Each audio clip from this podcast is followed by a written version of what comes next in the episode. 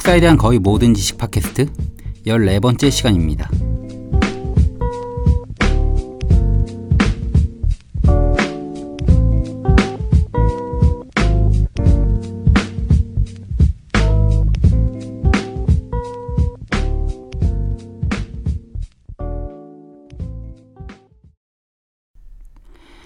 안녕하세요. 한국사에 대한 거의 모든 지식 팟캐스트 진행을 맡고 있는 박문국입니다.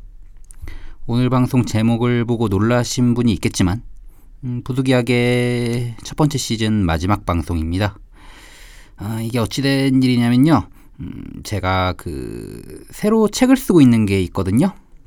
근데 이걸 출판사에서 돈이 없다고 빨리 원고 내놓으라고 막 혼내고 어, 멸시하고 괄시하고 등한시 해가지고요.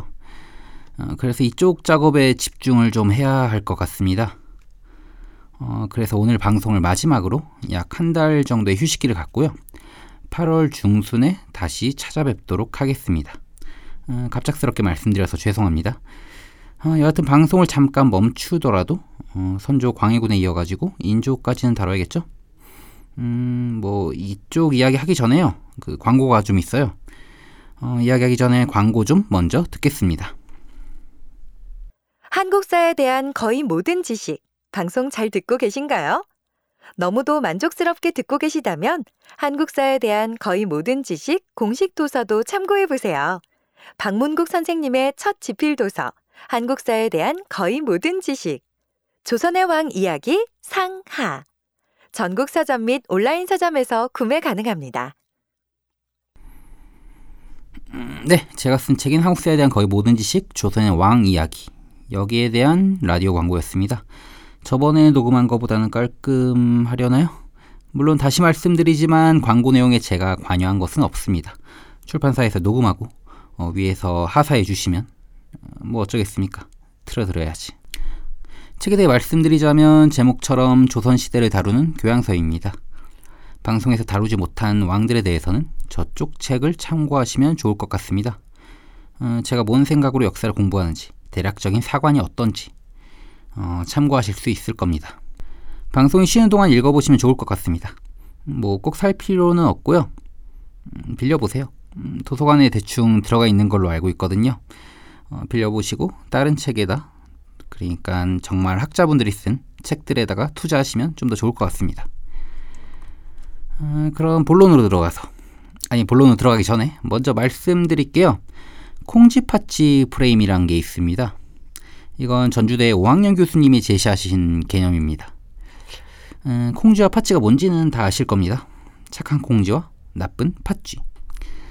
음, 콩쥐 팥쥐 프레임은 사회를 볼 때도 같은 개념이 적용된다는 겁니다. 단순히 동화뿐만이 아니라요. 예를 들면 뭐 보수는 예국이라서 콩쥐고 진보는 종북이라서 파치라든지 그 역도 마찬가지로 성립되죠. 보수는 친일이라 파치고 진보는 거기에 저항하는 입장이라 콩쥐고 뭐 제가 이, 렇게 생각한다는 건 아닙니다.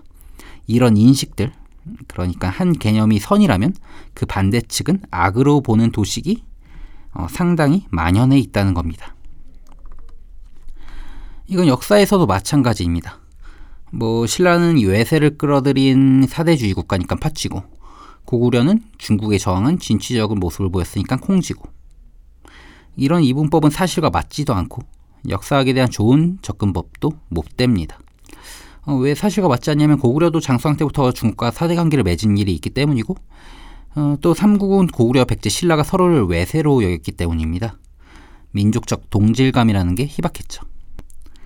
뭐 이런 식으로 이분법적인 인식은 조선사에서도 나타납니다. 대표적인 게 광해군이랑 인조입니다.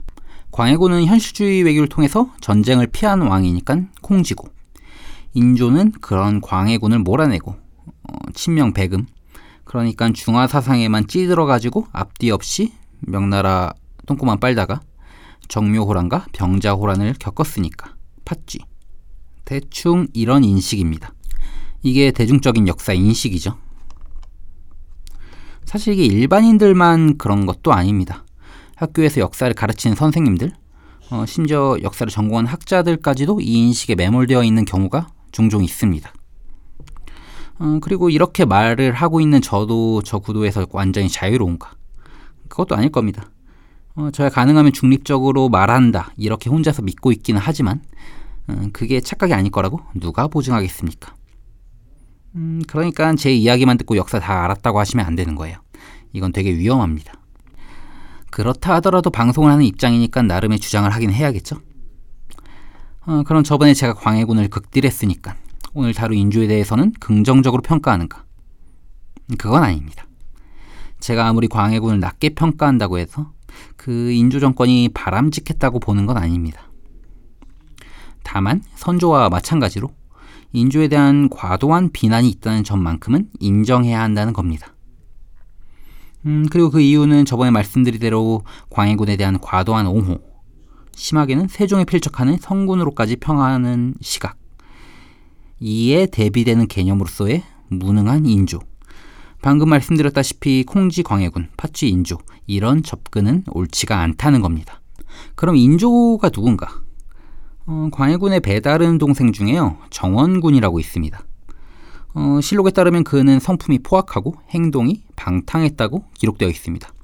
그러니까 저번에 말씀드린 광해군의 다른 형제들 임해군과 순하군. 어, 제가 저번 방송 때 순하군을 순해군으로 말씀드렸더라고요. 어, 정말 죄송합니다. 순해군이 아니라 순화군입니다. 제가 헷갈렸습니다. 하여간 정원군은 이 임해군과 순화군에 필적할 정도로 막장스러웠던 왕자였던 것 같습니다. 어, 실제로 순화군 졸기에 보면요. 순화군의 행패가 정원군보다는 못하다. 이렇게 기록되어 있습니다. 어, 여하튼 저번 방송 때 언급한 바 있지만 광해군이 정원군의 집을 강탈한 적이 있었다고 했죠. 거기에 왕기가 흐른다고 해서요. 그래서 정원군 집을 뺏고 지은 게 경희궁이고요. 아마 이때부터 기분이 좀 나빴을 겁니다. 그리고 광해군 때 있었던 수많은 옥사. 그 중에 정원군의 아들인 능창군이 연루돼서 귀양을 간 일이 있습니다. 능창군은 거기서 목매달아가지고 자살하죠. 음, 영창대군이 죽고 난 다음인 만큼요, 능창군은 본인이 더 이상 살 가망이 없었다고 생각한 것 같습니다. 그리고 이 사실을 한 능창군의 아버지 정원군은 화병으로 죽습니다. 광해군 때문에 집안이 풍비박산 나니까 당연히 광해군을 증오하는 사람이 생기겠죠. 그게 정원군의 또 다른 아들인 능양군이고 이 사람이 훗날 인조가 됩니다. 그러니까 인조 반정은 광해군 때 궁궐공사로 파탄난 민심 외에도 그 인조의 복수심 이것도 크게 작용했다고 볼 수가 있습니다. 어, 사실 다른 서인들 말고 인조 본인은 이 복수라는 목적이 거의 대부분이었다. 저는 이렇게 봅니다. 왜 이걸 언급하냐면 인조는 본인이 왕이 된 다음에 뭘 해야겠다. 어떤 정책을 취해야겠다. 뭐 이런 걸 보여준 게 없습니다. 그저 광해군처럼 하면 안 되겠다. 광해군보다 잘해보자. 이거 이상의 인식을 보여주지를 못하죠. 그리고 인조가 가진 또 하나의 한계점. 반정의 주체가 모호하다는 겁니다. 그러니까 개우정난 같은 건 전적으로 세도의 지도 아래서 이루어진 겁니다. 덕분에 세조는 집권 이후에 누구보다 강력한 왕권을 누릴 수 있던 거죠. 반면 연산군을 몰아낸 중종반정. 이 경우는 전적으로 신하들에 의한 반정이었습니다. 중종은 반정이 일어나는 동안 집에서 잠자고 있다가 갑자기 왕위에 올랐죠. 그러니까 신하들에 의해 옹립된 왕입니다. 그래서 본인이 원하는 정치를 할 수가 없었고 뭔가를 하려고 해도 자기가 전면에 나서지는 못하고 대신 조광조 같은 사람들을 이용해서 개혁책을 추진하고 이런 식으로 할 수밖에 없었습니다. 그런데 인조 반정은 이도저도 아닙니다. 인조가 반정에 어느 정도 영향을 끼친 게 맞기는 한데 그 실질적인 구상은 뭐 이귀라든지 김류 또 최명길 이런 사람들이 한 거란 말이죠. 어, 다시 말하면 중종만큼은 아니더라도 왕권이 취약한 편이었습니다. 그래서 인조도 광해군이랑 마찬가지로 여기에 대한 불안감이 있었죠. 뭐 이런 문제가 있다고 하더라도 인조 반정 직후의 조치는 나름 상식적인 수준에서 이루어졌습니다. 어, 북인들이 많이 죽기는 했지만 나름 실무 능력을 인정받은 사람들은 계속 조정에 있을 수 있었고 어, 물론 북인의 학문적 근간을 이룬 사람들은 몽땅 죽긴 했습니다. 정인홍이나 이희천 같은 사람들이요.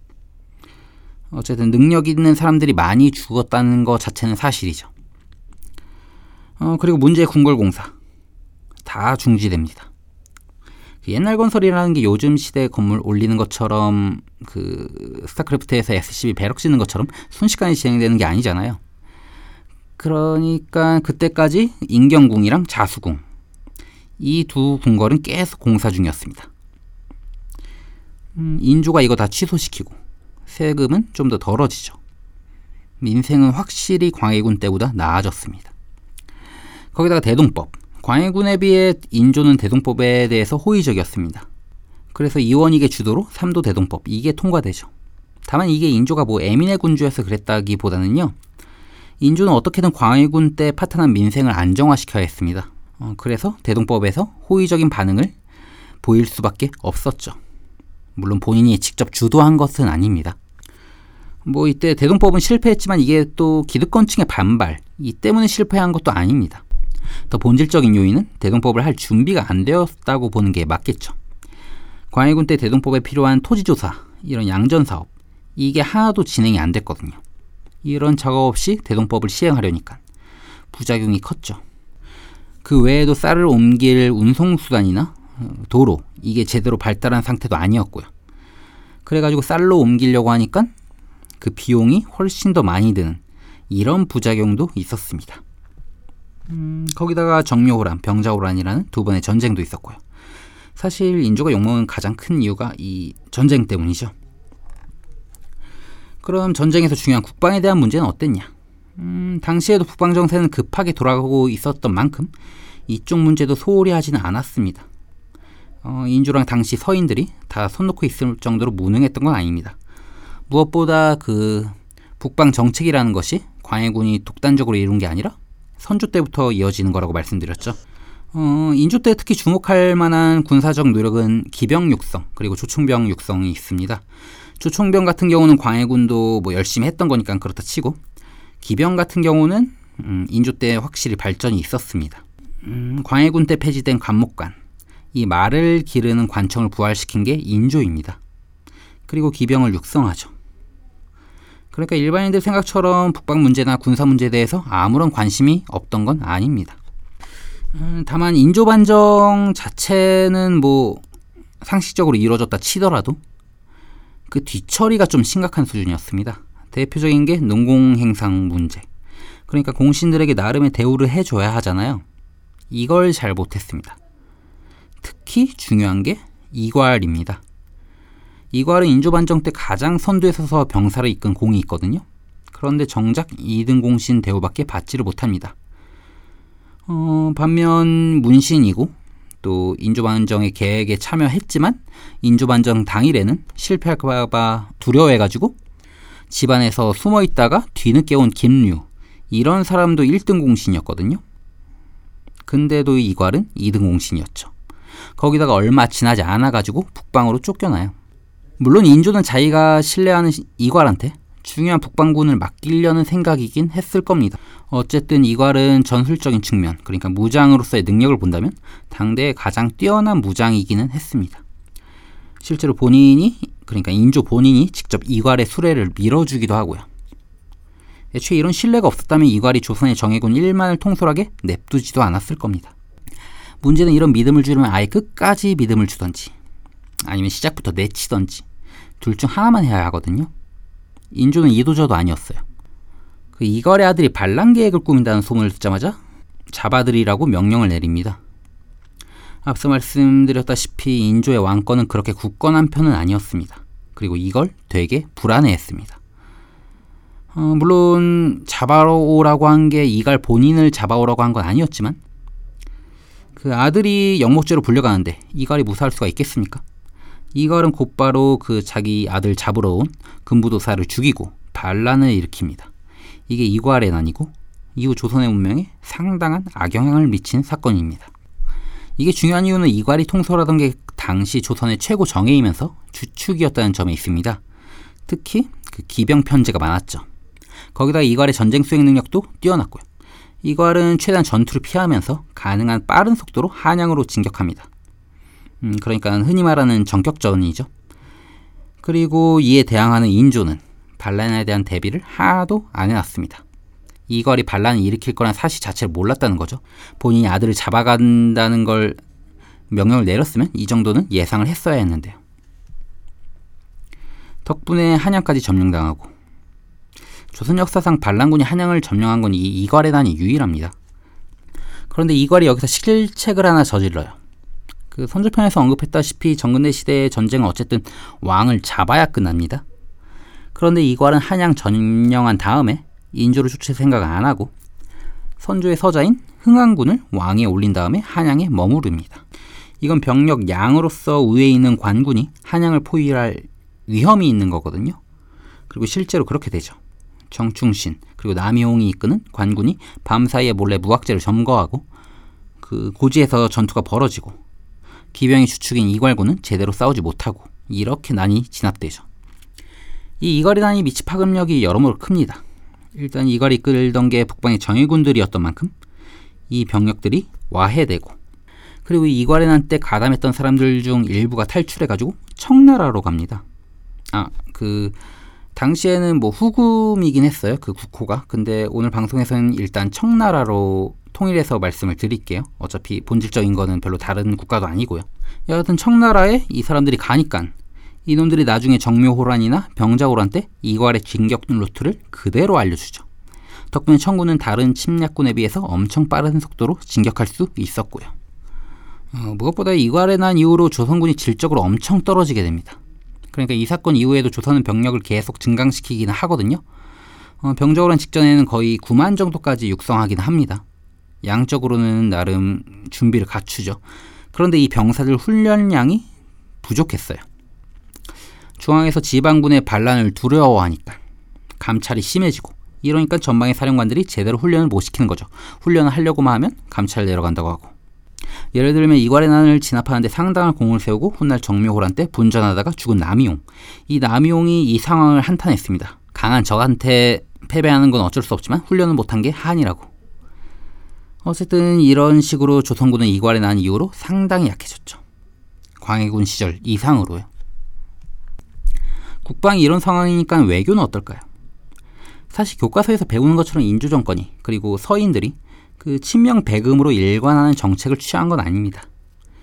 물론 인조 반정의 명분 중 하나가 광해군이 명나라의 은혜를 저버린다는 거였으니까 최소한 겉으로는 친명 배금이 맞기는 했습니다. 다만 조정 내부에서는 다양한 논의가 오갔죠.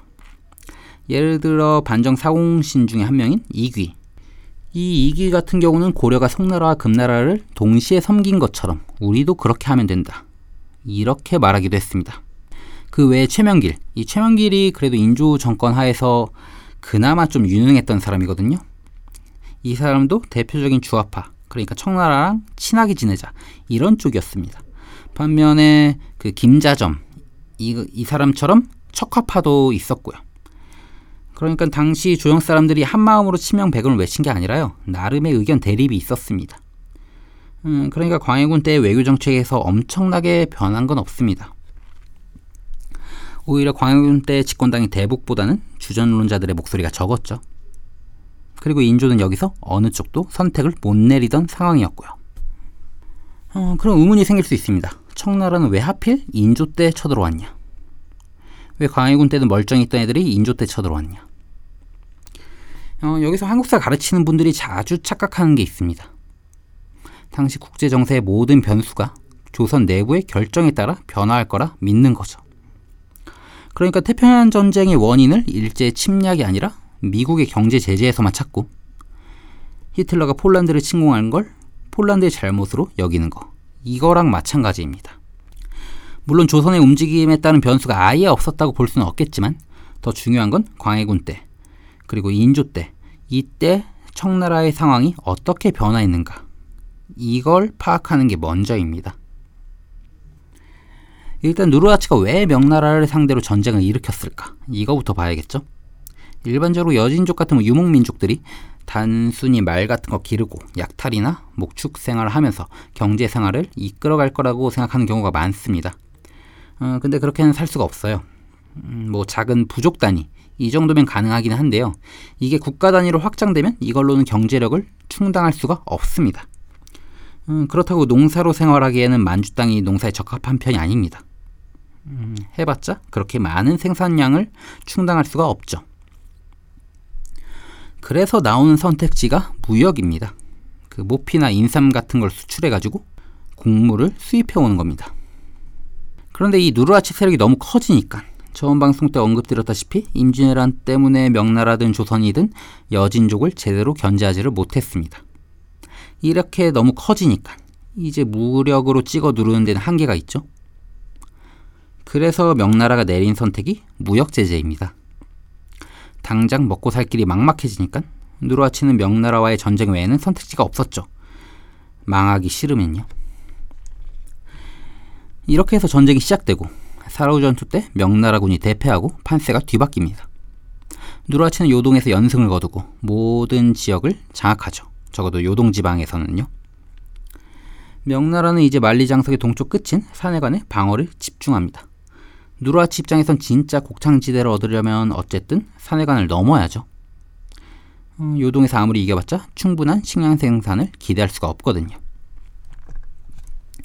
여기서 등장하는 인물이 누구냐면요. 그 원숭환이라는 사람입니다. 거의 명나라의 이순신 정도 됩니다. 이 사람은 원래 문관인데 제안을 하나 해요. 산해관 밖 한 80km 앞에 영원성이란 걸 쌓자고요. 이쪽이 청나라의 군세를 막을 수 있는 전략적 요충지라고 본 거죠. 그리고 실제로 영원성을 쌓고 스스로 방어사령관을 맡고 그리고 그야말로 우주방어를 보여줍니다. 사로 전투 이후 한 번도 패하지 않았던 누르하치가 이 영원성을 도저히 함락시키질 못합니다.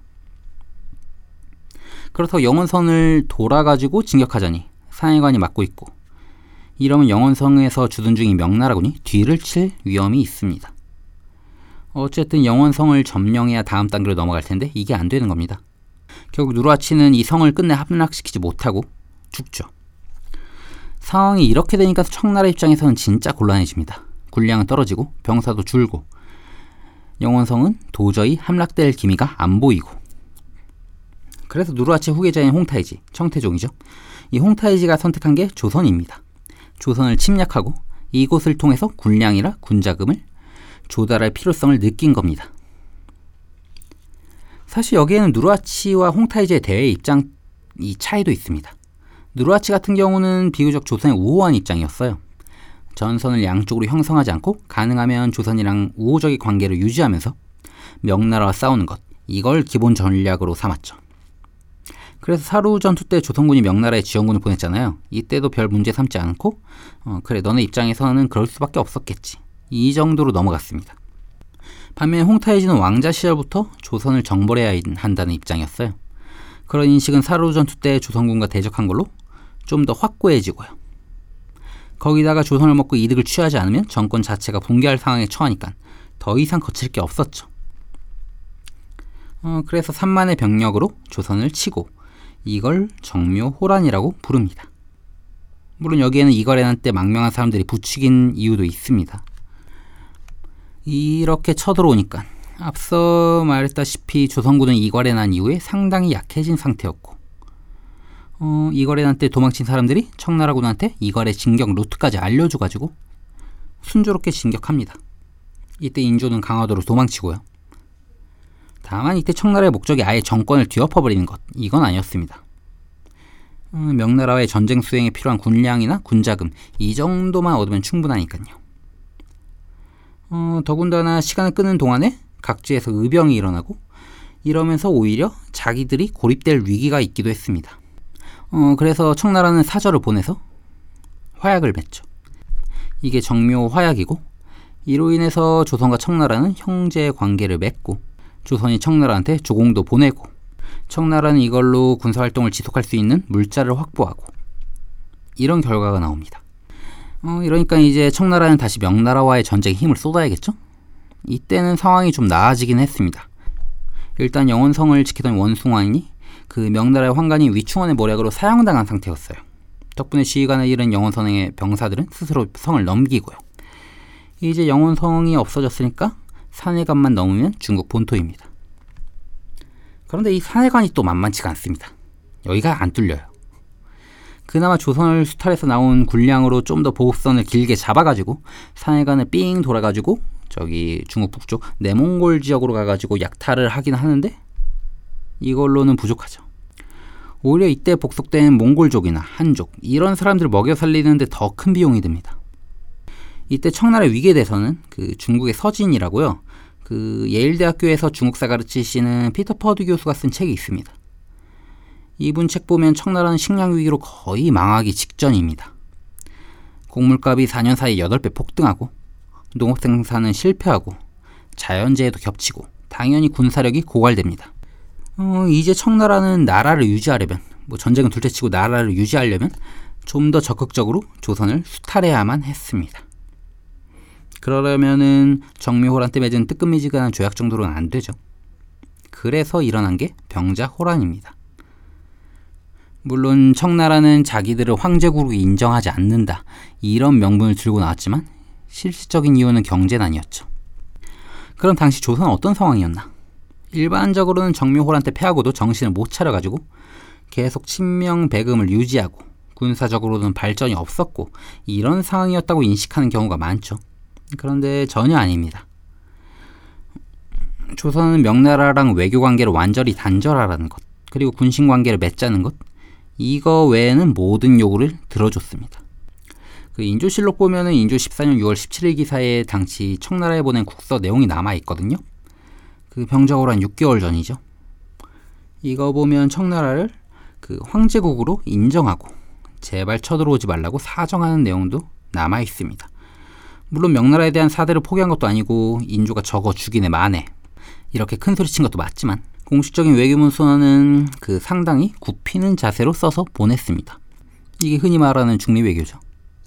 물론 아싸리 그 명나라랑 관계를 끊고 청나라에 아예 붙어버리는 게 현명하다고 생각하실 수도 있는데요. 이건 어디까지나 지금 시점에서나 말할 수 있는 거고 다시 강조하지만 청나라는 여전히 사내간을 못 넘고 있었습니다. 명나라가 패하는 것보다는 청나라가 자멸할 가능성이 훨씬 높게 점쳐지던 시점이죠. 이런 상황에서 청나라한테 붙었다가 혹시나 명나라가 승리하고 나중에 책임을 물으면 이것도 곤란합니다. 여하튼 분명히 말할 수 있는 건 병자호라는 조선이 자초한 전쟁이 아니란 겁니다. 나름 외교적인 노력을 하긴 했습니다. 다만 외교라는 게 모든 상황을 결정지을 수 있을 정도로 완벽한 해결책은 못 된다는 겁니다. 그러니까 고려 때 서희의 외교 같은 건 되게 예외적인 경우에 속해요. 그리고 거라는 청나라만큼 급한 상황도 아니었습니다. 어, 그리고 다시 군사적인 부분. 음, 정묘호한테 털린 경험이 있는 만큼 나름 준비를 열심히 했습니다. 아까 언급했다시피 총병력은 9만에 육박했고 또 소우군 체계를 강화하고 지휘 체계를 다시 잡고 이런 노력이 있었죠. 다만 충분하지 않았습니다. 일단 광해군 때 궁궐공사를 통한 재정난 이게 완전히 수습된 시기가 아니었습니다. 제가 맨날 강조하는 말 있잖아요. 군대는 돈입니다. 돈이 없으니까 병력을 준비해 놓고도 무기 수급 같은 게 원활치가 못하죠. 그때면 조총병을 주력으로 키우고 있던 상황임에도 불구하고요. 거기다가 훈련, 여전히 훈련은 지지부진했습니다. 이건 반란을 지나치게 두려워하는 인조의 실책이죠. 그리고 지금 말하려는 게 인조의 최대 단점인데요. 인조는 사람 보는 눈이 진짜 없었습니다. 예를 들면 선조 밑에는 유성룡이나 이순신, 또 권율, 뭐 이런 유능한 사람들이 있었고 전란을 극복하는데 힘이 됐잖아요. 인조는 이게 아니었습니다. 그나마 유능한 사람이라고 해봤자 최명길 정도? 그런데 최명길도 기본적으로 무인은 아니었죠. 어, 더군다나 청군이 정묘호란 때 평안도 쪽으로 침공했으니까 여기가 제일 중요하잖아요. 여기 사령관이라고 앉혀놓은 게 또 김자점입니다. 인조반정의 공신이고 유명한 간신배죠. 이 인간이 어떻게 했냐? 사령관이 대놓고 병사를 안 움직입니다. 성 안에 틀어박혀가지고 가만히 있었습니다. 농담이 아니라 진짜 이랬습니다. 원래대로면 김자점이 군대 이끌고 가서 맞고 물론 이길 수는 없겠지만 최소한 시간을 벌어주는 역할을 담당해야 했습니다. 그 사이에 인조는 정묘골한테 그랬던 것처럼 강화도로 피신을 하거나 뭘 준비를 하거나 이래야 해죠. 그런데 김자점이 가만히 있으니까 청나라군은 정말 편안하게 남쪽으로 향합니다. 어, 뒤에서 보급로라도 치거나 이러면 모르겠는데 그런 노력도 안 합니다. 그냥 김자점은 성 안에서 얌전히 있었습니다. 덕분에 청나라군은 일주일 만에 한양에 도착하죠. 그 임진왜란 때 일본군이 한양에 도착하는데 한 29일 걸렸거든요. 일주일이면 정말 빠른 속도입니다. 당연히 의병이 따로 일어날 시간도 없고요. 어, 이러니까 인조는 제때 도망도 못 갑니다. 음, 그래서 강화도까지는 못 도망치고 그나마 가까운 남한산성으로 피신하죠. 사실 남한산성으로 피한 것까지도 괜찮기는 해요. 여기가 선조가 임진을 한 이후에 정말 열과 성을 다해서 축성한 성이거든요. 그래서 방어력이 상당히 높았습니다. 어, 실제로 청나라군은 그 남한산성을 무력으로 함락시키지는 못했고요. 근데 진짜 문제는 그 인조가 식량을 제대로 챙기지를 못했다는 겁니다. 한 50일치만 준비해서 남한산성으로 들어갔고 워낙 급하게 들어가서 그렇죠. 이 50일치 가지고 그 안에서 방어도 하면서 먹고 살아야 했죠. 식량이 왜 중요하냐면 앞서 말했다시피 청나라군도 상황이 좋지 못했기 때문입니다. 음, 본국의 식량 상태가 좋지 못했던 만큼 홍타이지의 목적 자체가 단기 결전이었어요. 보급 같은 거 무시하고 그냥 때려박은 수준이죠. 어떻게 보면 고려 때 거란의 2차 침입이랑 비슷합니다. 어, 보급 같은 거 무시하고 밥이 되든 죽이 되든 어떻게든 왕만 잡자. 잡으면 이기는 거고 실패하면 지는 거고. 만약에 남한산성이 그 식량이 조금만 많았거나 아니면은 김자점이 뒤에서 조금만 더 방해했거나 그것도 아니라면 주변 그 근황군들이 조금만 더 잘 싸웠거나 이랬으면 청나라는 거란이 그랬던 것처럼 한양 점령해놓고도 스스로 물러나야 했을 겁니다. 어, 그리고 아마 그 이후에는 청나라 자체가 망했겠죠. 어, 또 여기서 인조의 무능한 인사가 빛을 발하는데요. 당시 세자나 가족들은 강화도로 피신한 상태였습니다. 원래 인조도 여기로 가야 했겠지만 못 갔고요. 그런데 이 강화도 방어를 담당한 게 또 김경징이라는 사람입니다. 이 김경징도 무능하기로는 김자점이랑 비슷합니다. 어, 그리고 인조 반정의 1등 공신인 김류의 아들이죠. 이 인간은 방어 사령관이면서도 정찰 같은 거 소홀히 하고 그냥 술판 버리고 있다가 이러다가 강화도가 함락됩니다. 군사력의 열세가 아니라 전적으로 지휘관의 무능함으로 함락된 거죠. 김경징은 세자도 냅두고 심지어 자기 어머니랑 부인도 냅두고 혼자 도망가고요.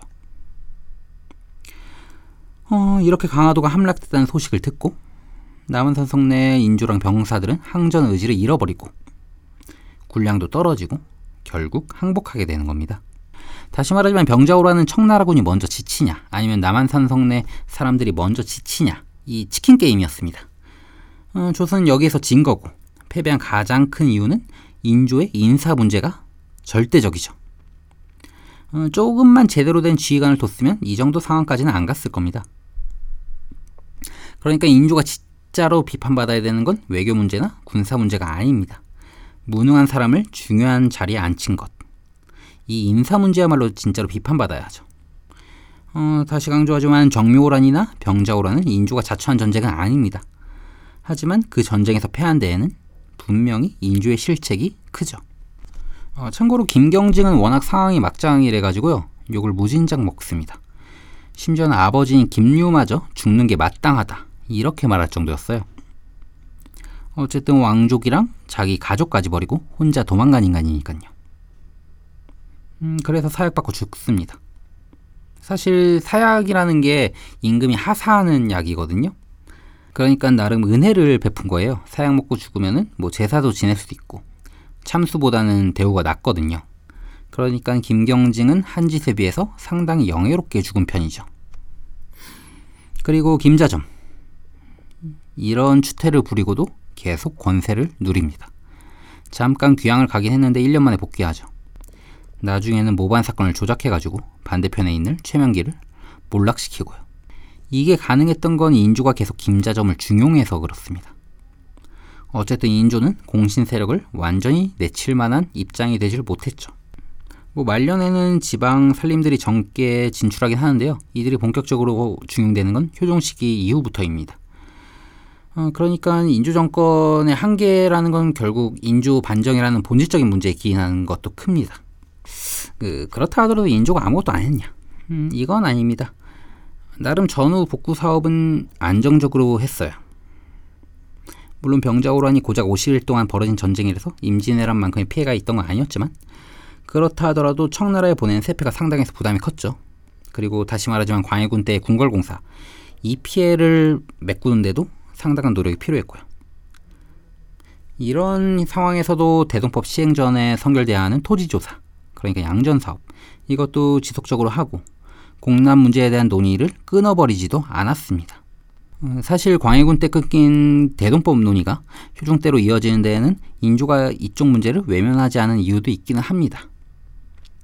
어, 덕분에 광해군 때 파탄난 민생은 인조 말기에 가면 어느 정도 회복되기는 하고요.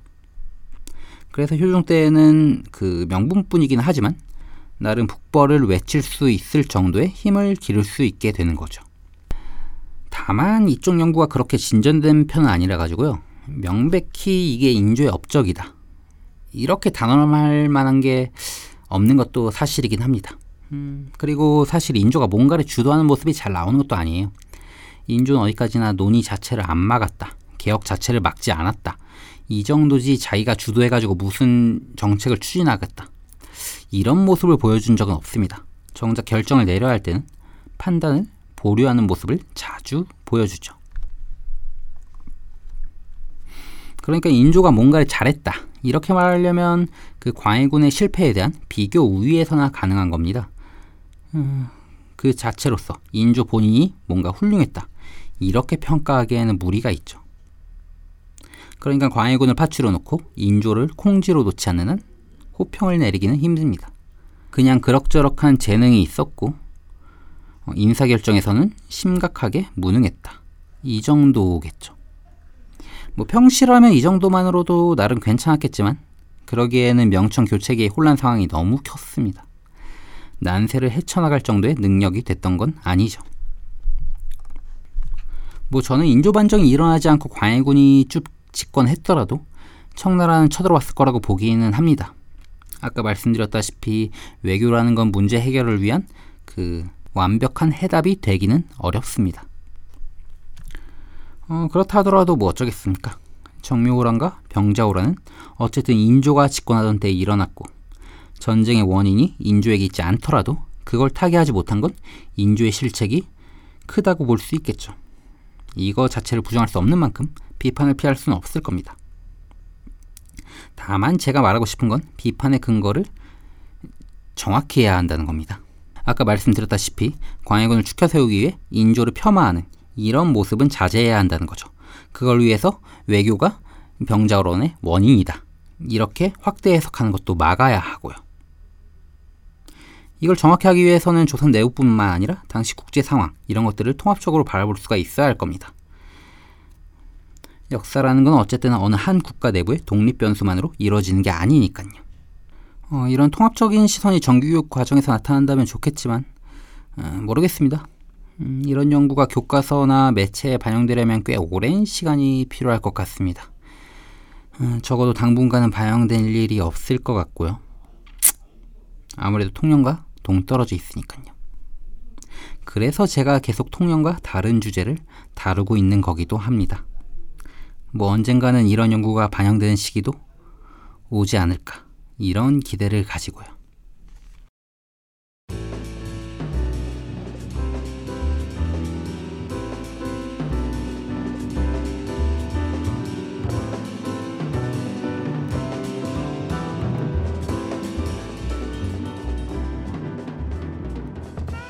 앞서 말씀드렸던 오늘은 시즌 1 마지막 방송입니다.